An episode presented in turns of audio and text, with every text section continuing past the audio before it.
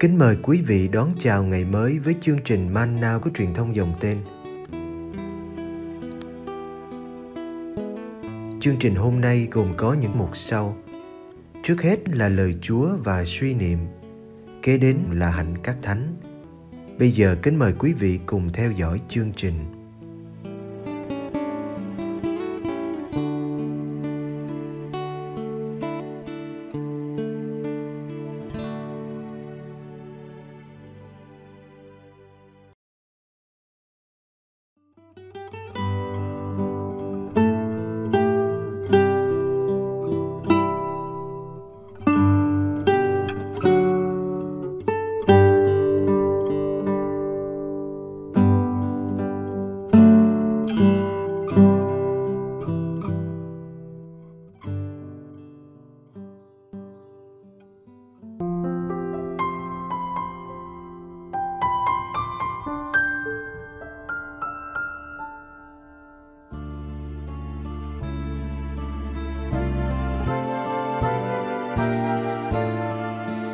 Vua Herode và Đức Giêsu. Ông Gioan Tẩy Giả bị chém đầu. Matthew chương 14. Thời ấy, tiểu vương Herode nghe danh tiếng Đức Giêsu thì nói với những kẻ hầu cận rằng đó chính là ông Gioan Tẩy Giả. Ông đã từ cõi chết trỗi dậy nên mới có quyền năng làm phép lạ. Số là vua Herode đã bắt trói ông Gioan và tống ngục vì bà Herodia vợ ông Philippe, anh của nhà vua. Ông Gioan có nói với vua, ngài không được phép lấy bà ấy. Vua muốn giết ông Gioan nhưng lại sợ dân chúng vì họ coi ông là ngôn sứ. Vậy nhân ngày sinh nhật của vua Herode, con gái bà Herodia đã biểu diễn một điệu vũ trước mặt quan khách, làm cho nhà vua vui thích.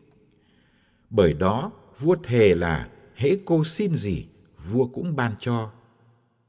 Nghe lời mẹ xui bảo, cô thưa rằng, xin ngài ban cho con ngay tại chỗ cái đầu ông Doan tẩy giả đặt trên mâm. Nhà vua lấy làm buồn, nhưng vì đã chót thể, lại thề trước khách dự tiệc, nên truyền lệnh ban cho cô. Vua sai người vào ngục, chặt đầu ông Gioan. Người ta đặt đầu ông trên mâm, mang về trao cho cô và cô ta đem đến cho mẹ. Môn đệ ông đến lấy thi hài ông đem đi mai táng, rồi đi báo cho Đức Giêsu.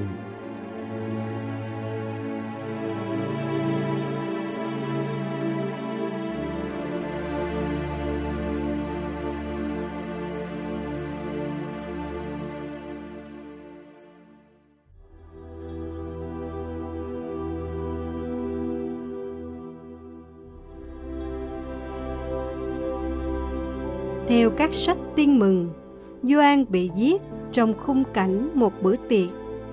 Đó là tiệc mừng sinh nhật Herode Antipas, là tiểu vương vùng Galile và Bere.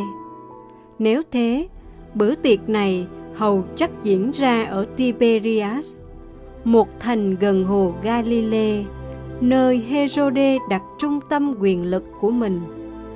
Gioan bị giết vì dám phản đối cuộc hôn nhân bất hợp pháp giữa Herode với bà Herodia là vợ của Philip, người anh cùng cha khác mẹ với mình.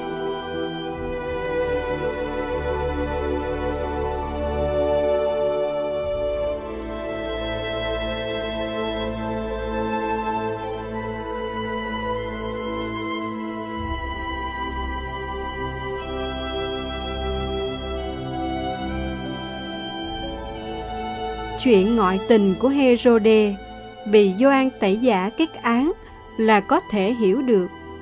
Ngài không được phép lấy bà ấy. Lấy vợ của người anh em là phạm đến luật Chúa. Doan là một ngôn sứ không lùi bước trước sự bất công. Ông đã sẵn sàng bên vực sự thật, dù ông biết cái giá phải trả. Herode đã dùng quyền lực để ép Gioan phải im miệng. Ông bắt Gioan xiềng lại và tống vào ngục. Chỉ vì sợ phản ứng của dân chúng mà Herode chưa muốn giết Gioan.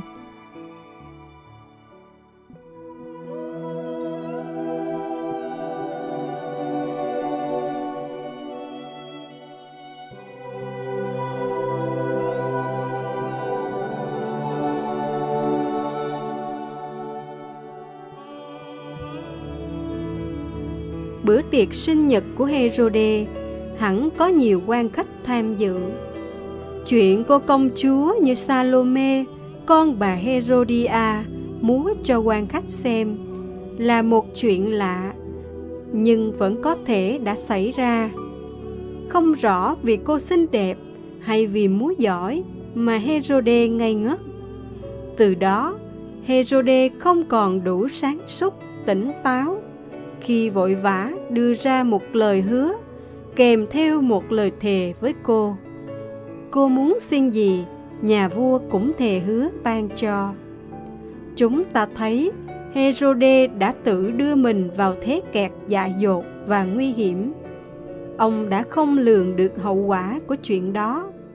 Herodia chỉ chờ cơ hội này để thanh toán kẻ dám phá hạnh phúc của bà. Bà đã suối con gái, xin ngay thủ cấp của Gioan đặt trên mâm.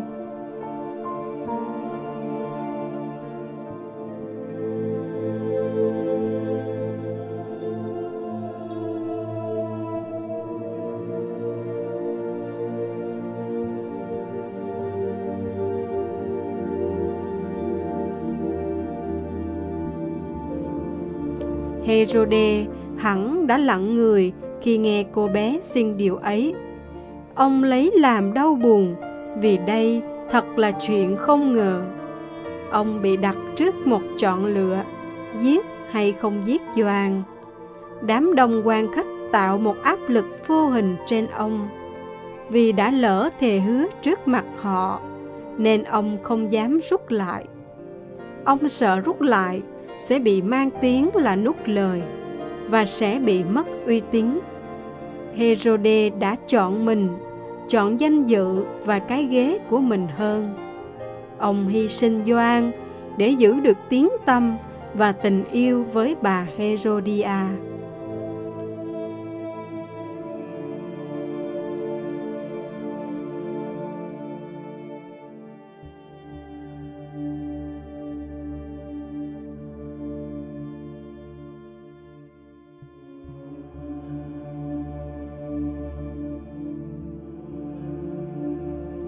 Làm sao chúng ta có can đảm nhận ra mình sai lầm và dừng lại?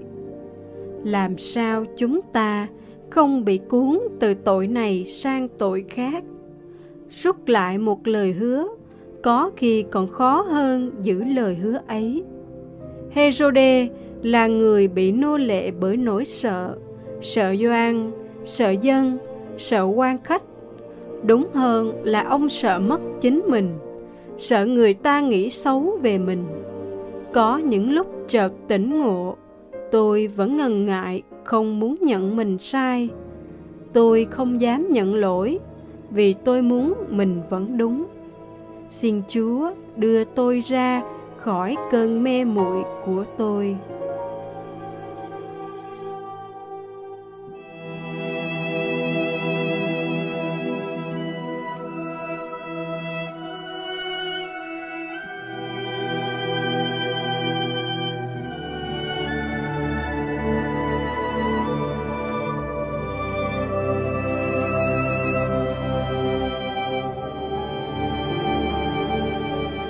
Như thánh Phaolô trên đường về damas Xin cho con trở nên mù lòa vì ánh sáng chói chang của Chúa. Để nhờ biết mình mù lòa mà con được sáng mắt. Xin cho con đừng sợ ánh sáng của Chúa. Ánh sáng phá tan bóng tối trong con và đòi buộc con phải hoán cải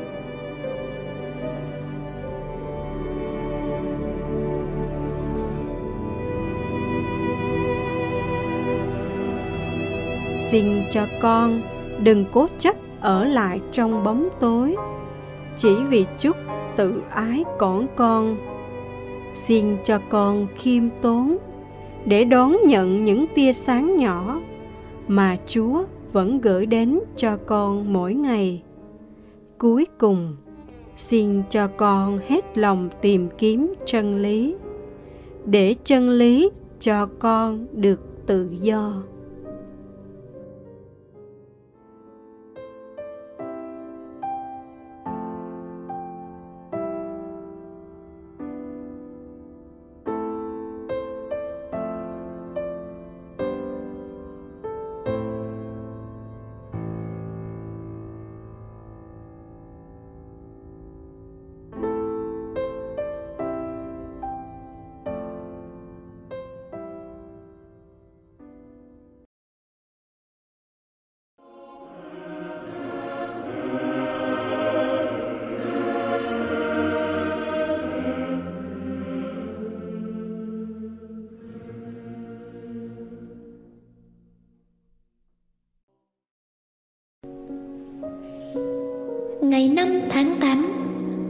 Cung hiến đền thờ Đức Bà Cả Sau khi được xây cất lần đầu tiên theo lệnh của Đức Giáo hoàng Liberius vào giữa thế kỷ thứ tư, đền Liberius được Đức Giáo hoàng Sixtus thứ ba cho xây cất lại vào năm 413 một ít lâu sau khi công đồng Epheso xác định danh xưng của Đức Maria là mẹ Thiên Chúa. Sau khi được tái cung hiến cho mẹ Thiên Chúa, đền Đức Bà Cả là nhà thờ lớn nhất thế giới để vinh danh Thiên Chúa qua Đức Maria. Tòa lạc trên một trong bảy ngọn đồi ở Roma, đền đã trải qua nhiều lần tu bổ mà vẫn giữ được đặc tính của một dương cung thánh đường thời xa xưa. Bên trong vẫn chia làm ba gian được ngăn cách bởi các cột với đường nét trạm trổ thời hoàng đế Constantine. Những tấm khảm từ thế kỷ thứ năm vẫn còn hiển hiện trên các bức tường là chứng tích cho sự cổ kính của đền. Đền Đức Bà Cả là một trong bốn thánh đường ở Roma nổi tiếng là các thánh đường chính được xây cất để kính nhớ các trung tâm đầu tiên của giáo hội. Đền Thánh Gioan Laterano tượng trưng cho ngai tòa của Thánh Phêrô tòa Roma, đền Thánh Phaolô ngoại thành, tòa Alexandria, nghe nói do Thánh Marco đứng đầu, đền Thánh Phêrô, tòa Constantinople và đền Đức Bà Cả, tòa Antiochia là nơi người ta cho rằng Đức Maria sống ở đây lâu nhất. Một truyền thuyết có từ năm 1000 bấy giờ không còn giá trị đã khiến ngày lễ này có một tên khác Đức bà Sương Tuyết Theo truyền thuyết Một vợ chồng quý tộc người Roma hứa biên tặng tài sản kết xù cho Đức Maria Để xác nhận điều ấy Ngài làm phép lạ tuyết đổ giữa mùa hè, Và bảo họ xây cất một đền thờ ở chỗ ấy. Vào ngày 5 tháng 8 hàng năm, Truyền thuyết này thường được cử hành bằng cách thả hoa hồng trắng như tuyết rơi từ vòng đền thờ xuống đất. Lời trích, Ngay từ thời tiên khởi, Đức Trinh Nữ đã được vinh danh với tước hiệu mẹ Thiên Chúa, Và các tín hữu đã cầu khẩn Và ẩn náu với sự che chở của Ngài Trong lời cầu nguyện khi họ gặp gian nan khốn khó Vì vậy, sau cộng đồng Epheso, dân Chúa đã gia tăng lòng sùng kính Đức Maria cách lạ lùng trong sự kính mến, trong sự cầu khẩn và noi gương.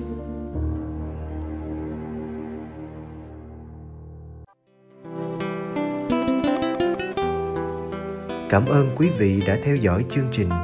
Kính chúc quý vị một ngày mới tràn đầy niềm vui và ân sủng của Chúa và mẹ Maria.